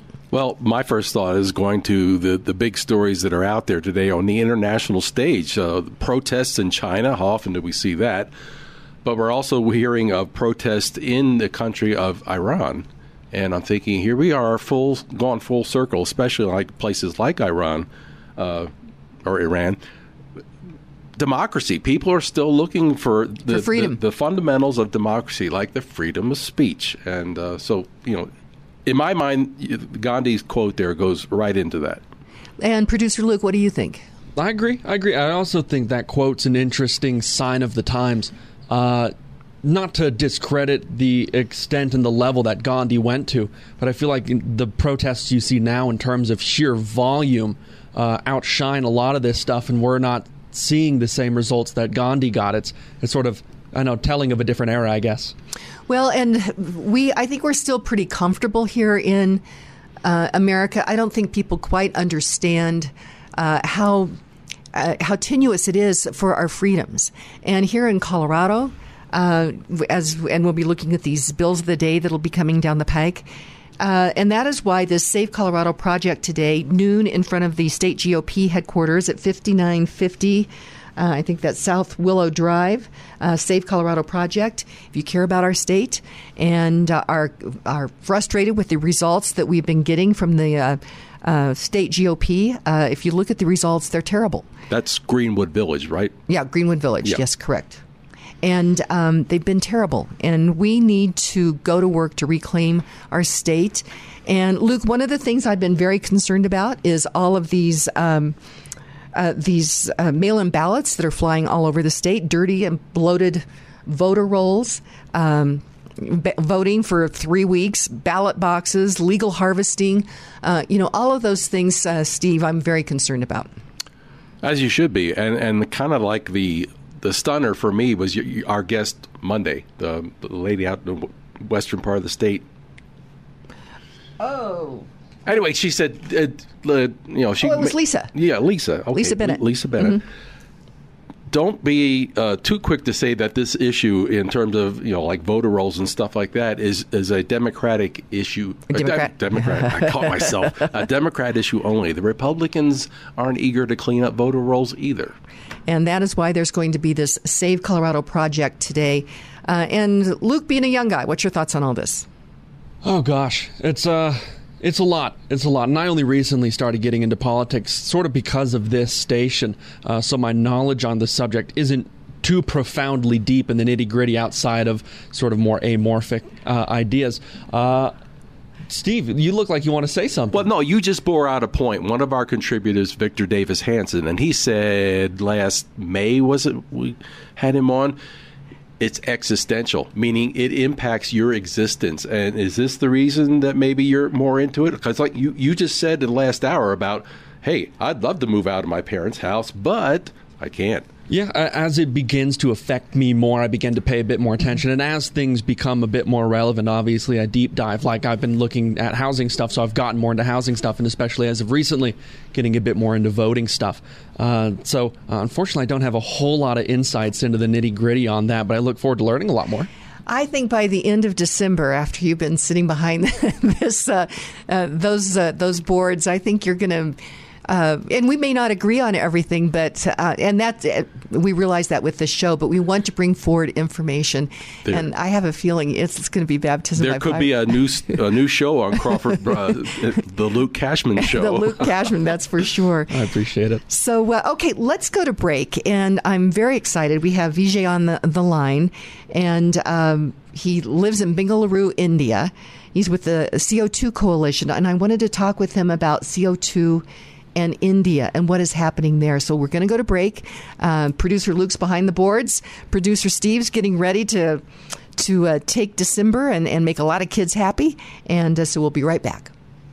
The Metro home ownership real estate market is very tight right now. That's why Kim Monson recommends you have seasoned REMAX realtor Karen Levine on your side of the table. Karen Levine will help you navigate through the many details of your home buying experience so that you can successfully pursue your American dream. Because Karen Levine cares about property rights for each individual, she volunteers hundreds of hours to represent home ownership opportunities at the local, county, state, and national national levels. If you are considering buying or selling your home, call Karen Levine today at 303 877 7516. Again, that's 303 877 7516. You'd like to get in touch with one of the sponsors of The Kim Monson Show, but you can't remember their phone contact or website information. Find a full list of advertising partners on Kim's website, kimmonson.com.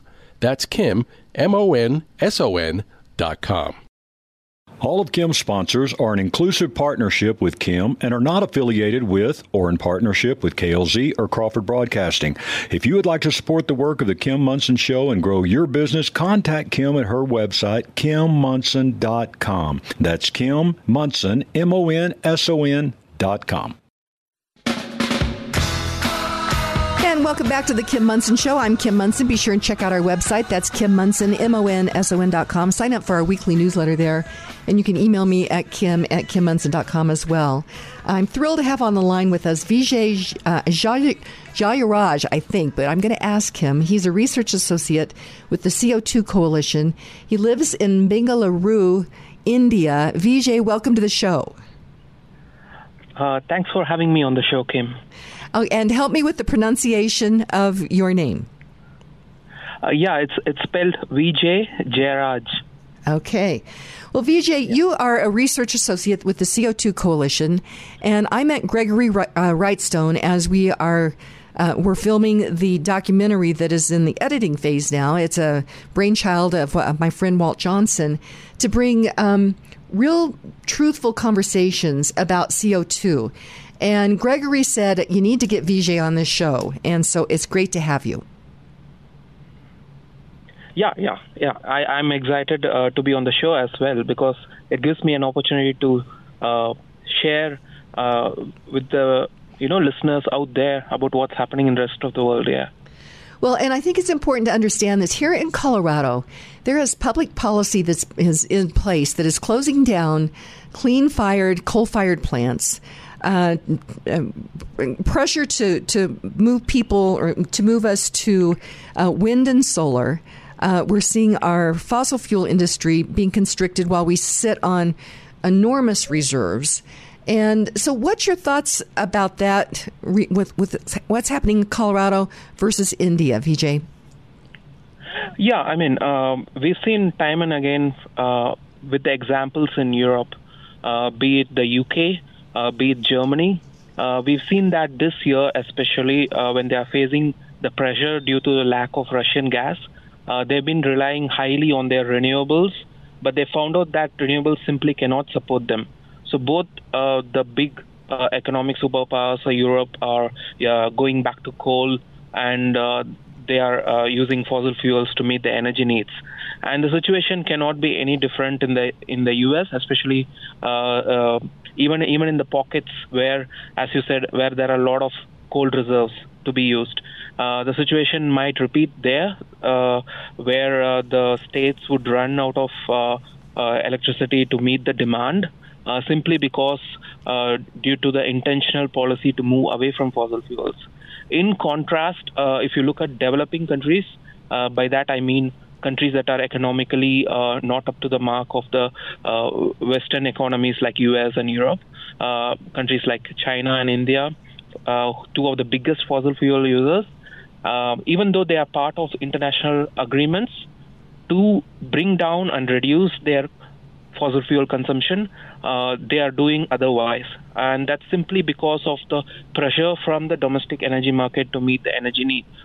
And this is more visible in developing countries um, uh, like the time it takes for the shortage in electricity to reflect uh, in a, in a everyday life of a citizen is much quicker in developing countries, and that is why these countries are not taking the risk yet. In contrast, um, uh, states in in the U.S. and, and countries in the Europe uh, are kind of lost in terms of uh, the energy reality if I can put it that way. Wow. Where uh, they think, yeah. I hadn't thought about that. Uh, energy reality. I and uh, it seems that. Do you watch uh, public policy here in America a lot, or are you specializing in India? Because it looks to me like there are. I call them PBIs, politicians, bureaucrats, and interested parties that are not paying any attention to energy reality here in America right now. Vijay. Yeah, yeah, yeah. That's right. In fact, like this this year, uh, it's a litmus test for a couple of states uh, in in the U.S., especially the northeast uh, states, uh, New England, for example. So it would be interesting to see what happens there this winter because the policies are very crazy. They are moving away from uh, dependency on fossil fuels. Uh, coming back to your question, I I do follow a lot of things that is happening in the U.S. because we no longer live in a world where where we are disjointed rather like we have leaders who meet together uh, annually to discuss on climate and energy. Then there, there's a lot of cooperation and a lot of influence and a lot of reference that's happening. So the policy uh, changes in a powerful economy like the US and, and the powerful, powerful economy of Europe does have uh, impact and say about what's happening in the rest of the world and that's the reason like i i tend to uh, you know follow the us what's happening with the us uh, energy policy Vijay, it, and it seems like, and to use a term from, I talked with Adam Andrzejewski with Open the Books in the first hour, that these policies are handcuffing America. It's handcuffing um, the kind of the American dream, where everyday people, because of of the of the ideal idea of America, everyday people could work hard, go after their hopes and dreams, and it's handcuffing that because energy, reliable, efficient, affordable, and abundant energy, which comes from fossil fuels, is key to the prosperity that we have seen in America. And uh, so, I, as an American, I would like that prosperity to be throughout the world. And uh, and in India, uh, fossil fuels are helping people to rise up out of prop, uh, poverty as well. Yes. Yes, that's correct. Yeah, yeah. So uh, that's why I'm baffled at what's happening in the Western economies because it's proven throughout our history, ever since the industrial uh, era, that a, a dependable energy source that powers an economy is is ultimately the key factor uh, that determines a progressive growth in GDP. So, uh, so for a country like India, it took uh, many decades after the World War for us to realize that and uh, put down our foot. And uh, from the data, we can see that the more the country relied on fossil fuels, especially coal, uh, the country has performed much better, and that's in the last two decades. So we've we've done massive uh, uh, progress in the way we've helped people rise above the poverty line. Still, uh, uh, 300 millions are still in poverty, uh, but that in itself is like a, a, a, small number compared to the large number of Indians who are below poverty. Couple of decades ago, when our dependence on fossil fuels were much lesser. Yeah. How did you get interested in this subject, Vijay? Uh, well, it's uh, as, as coming back to the word that I told you, energy reality. Like we grew up in uh, um, energy shortage. Uh, I studied for my uh, exams and I did my everyday homework uh, under a lamp, under a lamp or a candle, because even developed parts of the country here in India would face power outages on everyday basis, and you can imagine the state of small-scale industries and large-scale industries uh, two decades back or a decade back when they did not have enough uh, backup generator, uh, they would all stop. The work would stop. Uh, the income would stop, and this was a very, a very, um, you know, very much a reality in, in, the lives of people here. And growing up in that, like for me, um, it was a natural uh, for me to desire a country and, and a time in my life where an energy demand was met and people do not have to worry about when their li- lights would go off or the industrial people would not worry about when their machine would go wrong and uh, they have to replace their machines because of the fluctuations in uh, the supply of power. So this was uh, uh for many people here in developing countries, uh, they don't need to develop this interest on the subject. It is just the reality of what they grew up in. Well, and I thinking about how much we take for granted here in America.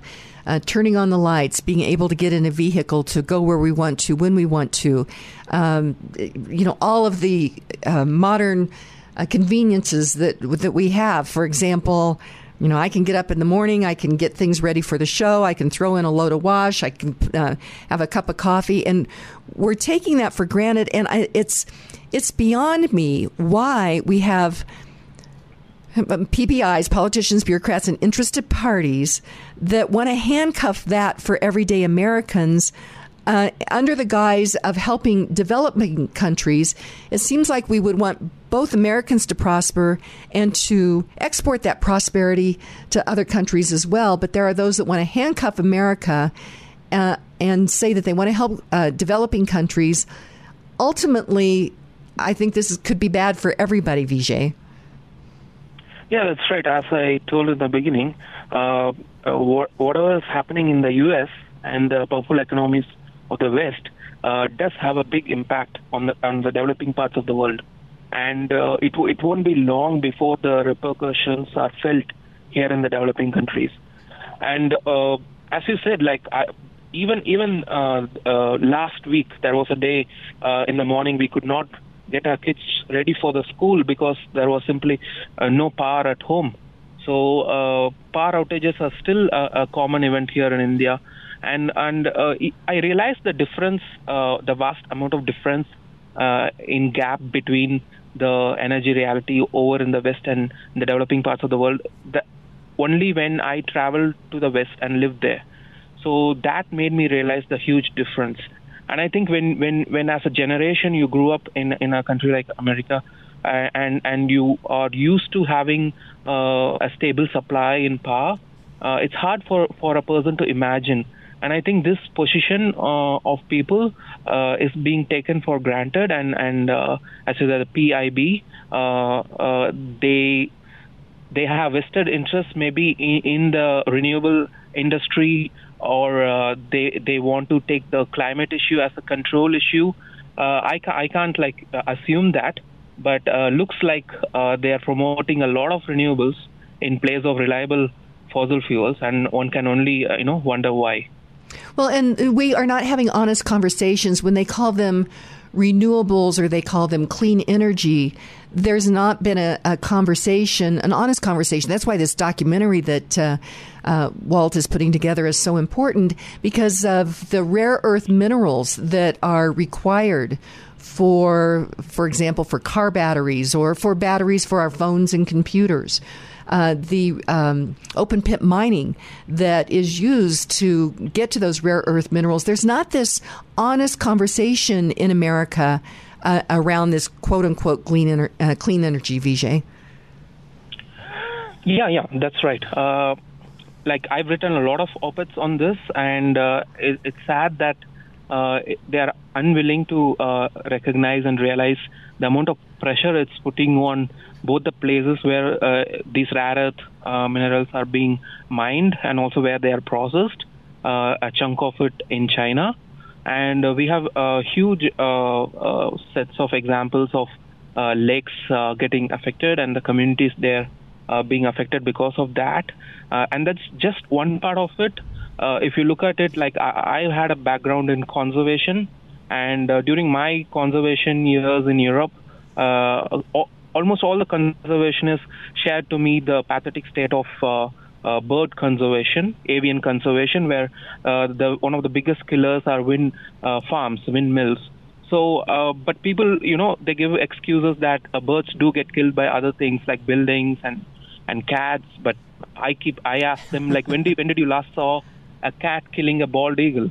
Like you don't see that. But winds, wind wind turbines, they chop uh, bald eagles' uh, wings, and they and these wind farms in different parts of U.S. and rest of the world, they even have killing quotas for birds, and uh, that's why I, I I I call it blood on the blades uh, because oh my God. Uh, being passionate about uh, uh, the uh, uh, fauna and be, uh, being a conservationist, I, I found it ridiculous that these um, you know, wind turbines are called clean and green when uh, coal and uh, other fossil fuel uh, derivatives are used in every part of uh, during every stage of the manufacture of a wind turbine.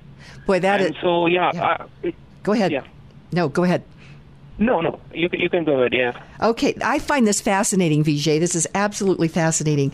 So let's go to break. Uh, when we come back, we will continue the conversation with Vijay Jayaraj. He lives in Bengaluru, India. Uh, he's with the CO2 Coalition, and we got connected uh, via Gregory Wrightstone, who's one of the panelists on this uh, very important documentary, which is the brainchild of uh, my friend uh, Walt Johnson and his wife Rami Johnson. Uh, and that is in the editing phase right now. Hopefully, it will be released very soon. But I have more questions for Vijay, so we will be right back. Three Points Financial is a fiduciary financial planning company focused on helping individuals and families. Mary Alpers and Steve Cruz at Three Points Financial specialize in investment strategies, tax planning and preparation, and retirement planning with no product sales or commissions. Tax laws have changed and will continue to change. Inflation is real. Three Points Financial helps you maneuver through these changes to achieve your financial success. For clarity and a solid, relevant financial and investment plan while working with a company that puts your interests at the forefront, schedule a no obligation initial consultation at threepointsfinancial.com. That's threepointsfinancial.com. What you feed your skin matters.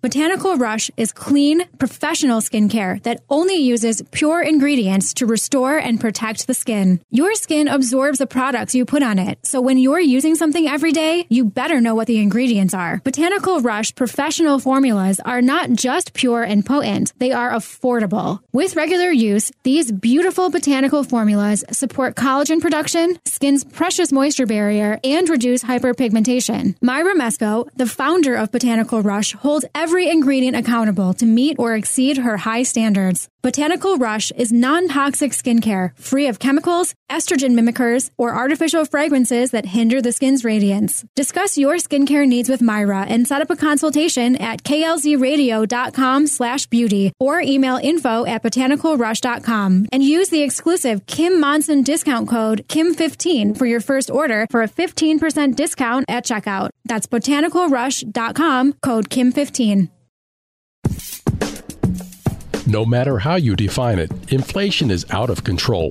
Increasing prices at the gas pump and grocery stores are hurting everyday people. All these challenges we face are preventable.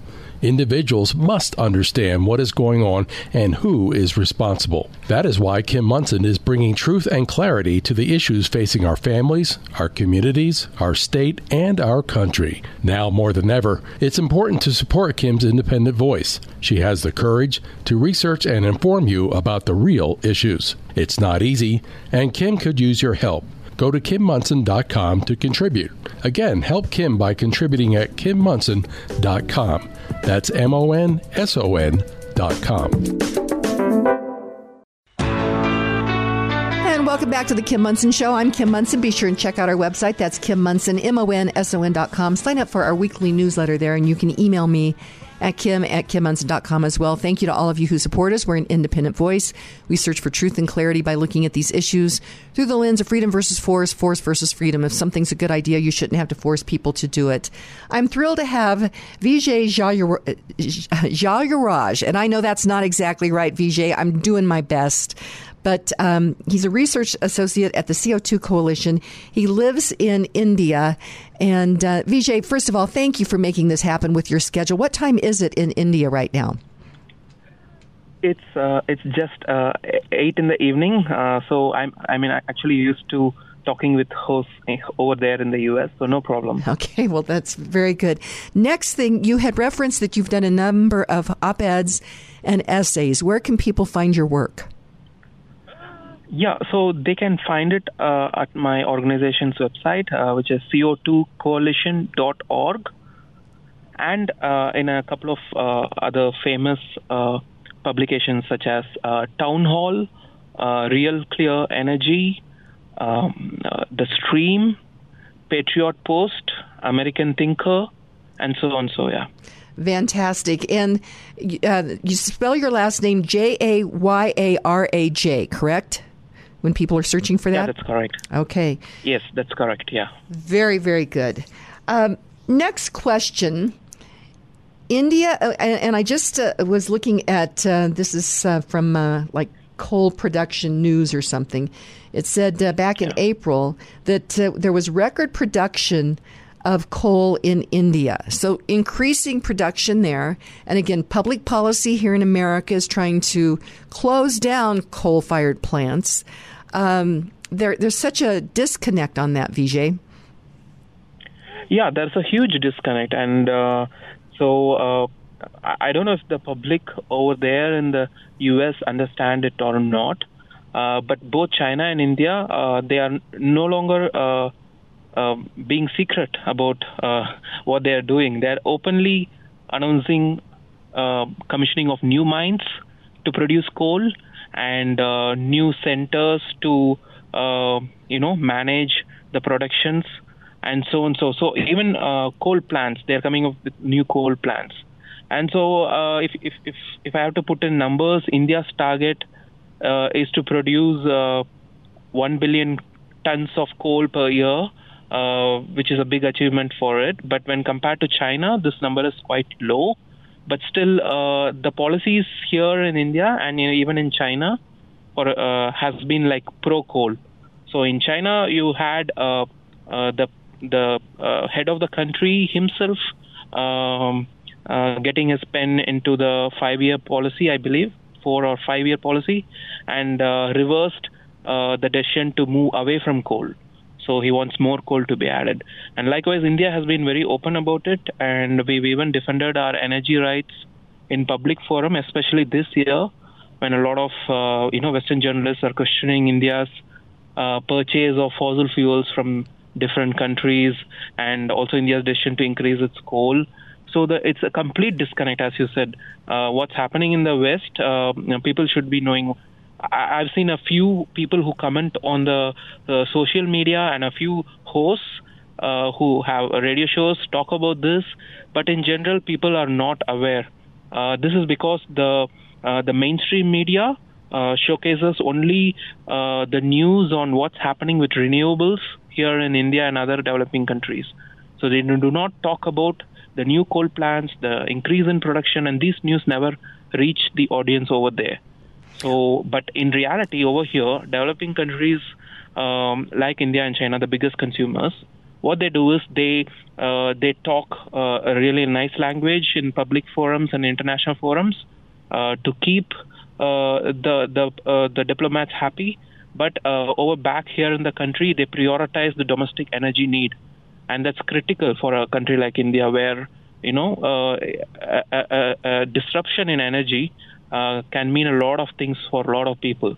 Like even hospitals would face problems. That's the situation here. Yeah. Right when uh, when there was the big ice storm down in Texas within the last few years, and the wind turbines froze up, uh, people died because of that. And you think about hospitals now; many of them would have generators, hopefully, but critical care. Uh, your nursing homes uh, also uh, big challenges with that. And uh, two things, I, I two words or two terms, I, I really stick with me. You you mentioned energy reality and energy rights.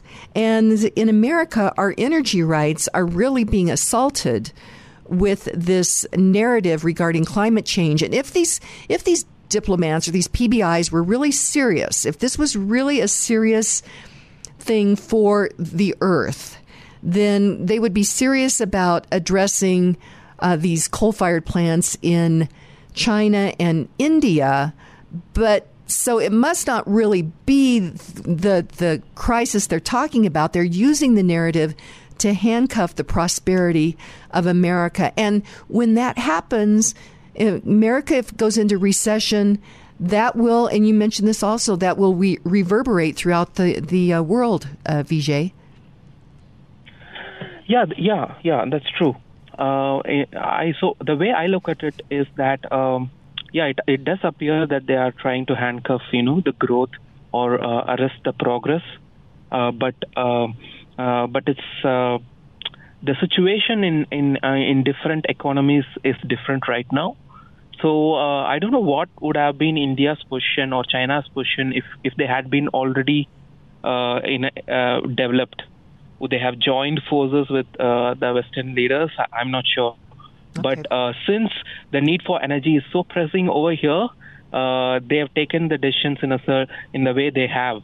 Um, but uh, it's it's completely uh, you know uh, baffling for uh, you know observers from outside the Western economies to see the self-destruct button being pressed over there, and it's it's horrible. And like um, we've already hearing news about uh, renewable energy failure and uh, uh, countries in Europe walking back on your on their emission uh, reduction uh, targets and uh, importing more coal. UK doubled its coal import or production I, I, consumption, I think, this year.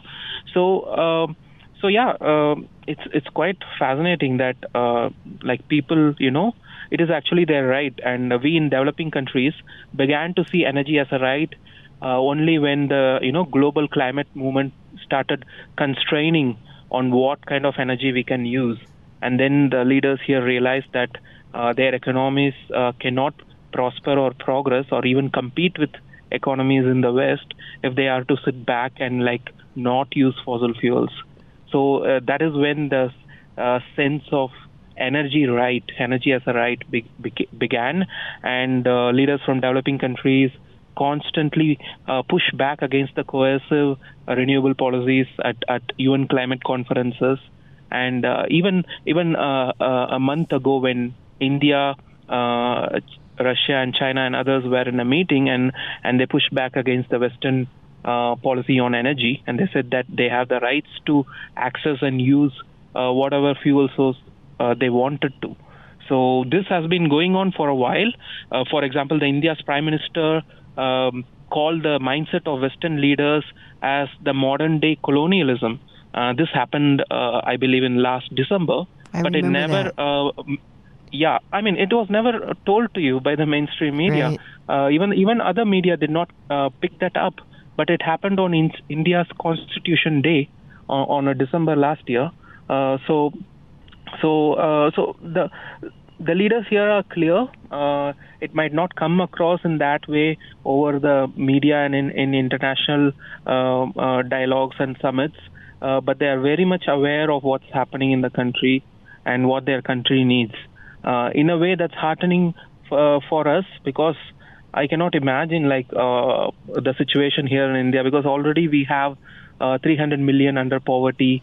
Just the lockdown during pandemic uh, sent 200 million people back into poverty. They were just above poverty. So uh, the the margin for error is very less over here, and that's why I believe you know there's a big disconnect and uh, what uh, the leaders perceive as the energy need in the country. Well, and what is the population of India? Uh, India's population is 1.3 billion, and uh, we will uh, overtake China soon, within a decade or so, I believe. Uh, so that compared to the population in US, which is around 335 million. Right. Yeah. Interesting. Okay. Okay, Vijay, we're going to go to break. And uh, if you'd like to uh, ask Vijay a question or make a comment, you can do that 303 477 5600. 303 477 5600. Luke, you look like you might want to even jump in here when we come back from break. But uh, did want to mention the USMC Memorial Foundation. Uh, they're raising money for this uh, very important remodel and, and is located out at 6th and Colfax. And uh, if you would like to contribute to help them, uh, you can do that at usmcmemorialfoundation.org. You can buy a brick to honor your military service, or it is a great gift to honor your loved one's military service for Hanukkah or Christmas. You can uh, get more information at usmcmemorialfoundation.org. That's usmcmemorialfoundation.org. We have producer Luke behind the boards. We have Vijay uh, Jayaraj on the line. He is a research associate with the CO2 Coalition. I have learned so much in just these uh, two short segments. Vijay is going to stay on the line. You can reach us at 303 477 5600. We'll be right back. Inflation is rocking our boats, especially for individuals on fixed incomes. If you are 62 years or older, mortgage specialist with Polygon Financial Group, Lauren Levy, can help you navigate this inflation squeeze with a reverse mortgage. Additionally, if you are considering buying a new home, refinancing your existing home, or consolidating high interest debt, it's not too late to lock in an interest rate before interest rates increase again. Don't wait. Kim Monson recommends you call Lauren Levy today at 303 880 8881 for a no cost consultation. That's Lauren Levy at 303 880 8881. Every family needs a healthcare team that has your child's best interest as the priority, and Roots Medical is proud to offer exactly that. At Roots Medical, we strive to empower and educate both parent and child about the importance of gut health, how to implement healthy changes in the home, and of course, all of the benefits that come with a fully optimized immune system. Same day and sickness appointments are available and easy to schedule. For more information, visit rootsmedical.net. That's R O O T S medical.net. Roots Medical, getting to the root of your healthcare concerns. The ability to protect and defend yourself is your right. Having the knowledge and skills to protect yourself the correct and safe way is essential. At Franktown Firearms, they will equip you with both the tools and the skills. The team at Franktown wants you to learn how to build your confidence and improve your skills with the help of their trained experts. They will take the time to make sure you choose the right gun for you and teach you the necessary skills to carry it safely and securely. This holiday season, consider giving your loved one a firearm training course at Franktown Firearms. They offer one-on-one training or group classes depending on your comfort level and skill. You will find they are fully stocked with guns and ammunition at or below MSRP. You can be assured that you are providing a gift that will truly keep on giving and let your loved ones exercise their freedoms and rights safely and confidently. Visit klzradio.com slash franktown today to give the gift of freedom. That's klzradio.com slash franktown. Franktown Firearms, where friends are made. And welcome back to the Kim Monson Show. I'm Kim Monson. Be sure and check out our website. That's Kim Monson, M-O-N-S-O-N dot com. Sign up for our weekly newsletter there. You can email me at kim at kimmonson.com as well. Thank you to all of you who support us. We're an independent voice. We search for truth and clarity by looking at these issues through the lens of freedom versus force, force versus freedom. If something's a good idea, shouldn't have to force people to do it. And uh, that would seem like renewables. If it was a good idea, you shouldn't have to coerce and force people to do it. On the line with me is Vijay uh, Jayaraj, and he is a research associate of, at the CO2 Coalition. He lives in India, and I've learned so much. And Vijay, thank you for staying on the line. First thing, though, we want to make the point that CO2 is plant food. For people that are vegans, CO2 helps fund what they eat. And uh, so just wanted to clarify that CO2 is plant food, Vijay. Yeah, that's right. Uh, it's basic uh, uh, plant biology that we all learned, but somehow we've been brainwashed by the mainstream media and the politicians uh, in the past three decades. And it's sad because CO2 is uh, plant food, and you can visit any greenhouse uh, farming farm uh, uh, near your state on in your state, and you can find out that it's CO2 that is critical in that uh, farm. Uh, and and it's usually elevated CO2 within greenhouse farms that help the plants grow much faster. Boy, it's a, it's crazy that there's an assault on this. Producer Luke had a couple of things that he wanted to ask. Yeah, and I'll try and make it quick, uh, and I'll try and keep a debate to a minimum. Uh, CO2 uh, is plant food. I feel works well if it's just CO2. The downside about fossil fuel based emissions is it's not pure CO2 in uh, an elemental form. Uh, one of the things, uh, I'm very, just to clarify my stance, uh, I don't think solar and wind are good enough at the moment to really stand on their own two legs, uh, and to imply we should eliminate fossil fuels is pretty dumb, in my personal opinion. However, I feel like we can all admit that China and India, uh, their air quality isn't super great. Uh, they have a whole lot of unregulated emissions stuff. Uh, even here in America, uh, our air quality wasn't super good, and still we started until we started introducing more emission stuff. Uh, how do we ensure fossil fuel continues without bogging things down in regulation and keep clean air from the unclean emissions? Vijay, your thoughts? Yeah, one of the Great question. Yeah, so yeah, uh, one of the key things is for c- countries to, uh, you know, uh, transition to c- uh, clean technologies. For example, there's clean coal technology, which which reduces harmful emissions by a by large margin. And for instance, uh, ja- the Japanese sell this stuff. Uh, the U.S. uses clean coal technology, and India, for instance, set a 2022 deadline uh, but the deadline has been extended now. More than 50, uh, more than 50 percent of the coal plants in our country now uh, employ some sort of emission control uh, filters that reduces the harmful filters. And, and another big move is uh, is with uh, vehicular emissions. And India has moved on that as well, and I believe other developing countries are um, making that move as well to move to a uh, you know combustion uh, engines that that produce less and less emissions. So we have uh, different standards over here in India. So uh, we call it uh, uh, BS1 all the way to BS7 and 8, I believe. so we we we are constantly pacing, phasing out older vehicles, making sure the emissions from vehicles are better. So that's one side of thing. One is to transition to better and cleaner technology. And the other thing is, is, is to keep the minds open and to adopt uh, every technology that's available and every technology that's reliable and affordable and makes sense. For instance, nuclear. Uh, uh, we have two huge nuclear plants in the state that I uh, uh, I am from in India, which is the southernmost state, and uh, so we, we we do purchase reactors from Canada, Russia, and I, I believe a lot of uh, developing countries are uh, planning on building more nuclear plant, and and you know how dense uh, nuclear energy is as an energy Mhm. source, and um, France is a great example uh, in leading um, nuclear energy dependency, and even US. US is one of the top nuclear energy use, users. So uh, these are a couple of ways in which we can manage uh, emissions. Um uh, yeah, so. Okay. Um, and technology and innovation is the answer. We can have people create uh, solutions to these.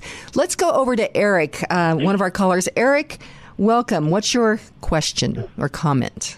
Um, Kim, DJ, my thing um, about these young, I emphasize young teachers now and young professors that are dumbing and brainwashing our kids down today. When they get, you know, old, imagine what kind of lives that they are, you know, going to live 20 years from now. And I don't think that they're thinking that far in the future. And I want to know why they want to dumb our kids down because they're going to be their age. You know what I'm saying? And they don't realize, I don't think the consequences, what's going to happen in their elderly years and think in their, you know, senior future years. And I think that they probably say to themselves, oh my God, what did I do? Boy, that's a, a big question, Vijay. I don't know if you watch the or look at the American education system much. How, do you have any comments on that? Uh, yeah, I, I've been uh, uh, looking at some of the, you know, not just the energy stuff, and we are talking about a lot of other stuff. Sometimes uh, the energy stuff comes as a package along with other critical issues. Uh, so, but yeah, on energy, uh, if if they are training the kids in this manner of thinking, uh, telling them that this is the way things are done, then uh, I, I'll I'll be feeling bad for every energy sector uh, in the coming decades because some of these kids will go on to uh, college and then university and they'd be appointed in these energy sectors. And we don't want people uh, who are misinformed and uh, who do not realize uh, what it took for the previous few generations to adopt and implement energy policies that enabled um, countries like US to become a uh, economical superpower. They re- they think that it, they don't have the knowledge of uh, how energy was the foundation behind uh, the economic you know growth of Western economies. So yeah, uh, it's sad. Um, uh, what can we do about it? Uh, I think um, more and more conversation with people. Uh, this radio show is an, a great example, and there are uh, hundreds of others all over U.S. Uh, and and the Western economies. And I say U.S. and Western economy because a lot of ideas flow from the developed parts of the world to the developing parts of the world, and it's quite important that uh, the voices in DC, the voices all over U.S. and Europe, uh, uh, you know, uh, have an understanding of what's happening with energy. Absolutely. And um, Eric, thank you. And uh, one more caller, Bill. Uh, what's on your radar? Hey, uh, just a comment. I think that there is a uh, an effort being made to permanently cripple the natural fuel production within uh, the United States. Natural fuels being natural gas and coal and uh, oil. Uh, it's not really fossil based. Uh, your thoughts on that? It, it looks to me like uh, they really want to destroy this and cripple permanently cripple uh, America. Okay, and Vijay, we've got just two minutes. Your, what's your comments on that? Thank you, Bill. Uh, yeah, I, I- yeah. From what I've seen uh, in this administration, as an observer on energy and uh, uh, you know uh, people's uh, about development of people's lives, it does appear so because um um, uh, we here in developing countries are fighting for our rights. at the climate UN climate summits that happen every year, be it our external affairs minister or our prime minister even. And and for me, as an observer looking from outside, uh, what's happening with the energy sector is pure chaos. Uh, It began in the first month that the administration came into power with the Keystone pipeline and, and so and so. Uh, so uh, even even if you're neutral, not taking any of the two sides, uh, it does appear that the energy policy uh, is intentionally uh, aimed at reducing, uh, you know, the energy independency of U.S., which it achieved uh, just uh, before the previous election uh, when. The U.S. reduced its consumption of imported oil by being self-sufficient, and it's so unfortunate that we are now in a, a state where uh, things are being reversed. Oh, so my That, gosh. that would be my comment on that. Yeah. Gosh. Bill, thank you. And Vijay, we are out of time, but thank you. And we will get you back on. This has been absolutely fascinating. And uh, thank you for making this happen, particularly with the, the time difference. I greatly appreciate it. Yeah, it's, it's a great pleasure to be on your show. Thank you. Thank you. And our quote for the end of the show is from Mahatma Gandhi. He said, Many people, especially ignorant people, want to punish you for speaking the truth, for being correct, for being you. Never apologize for being correct or for being years ahead of your time. If you're right and you know it, speak your mind. Speak your mind. Even if you are a minority of one, the truth is still the truth. And uh, so, my friends, today be grateful, read great books, think good thoughts, listen to beautiful music, communicate and listen well, live honestly and authentically, strive for high ideals, and like Superman, stand for truth, justice, and the American way. My friends, you are not alone. God bless you, and God bless America.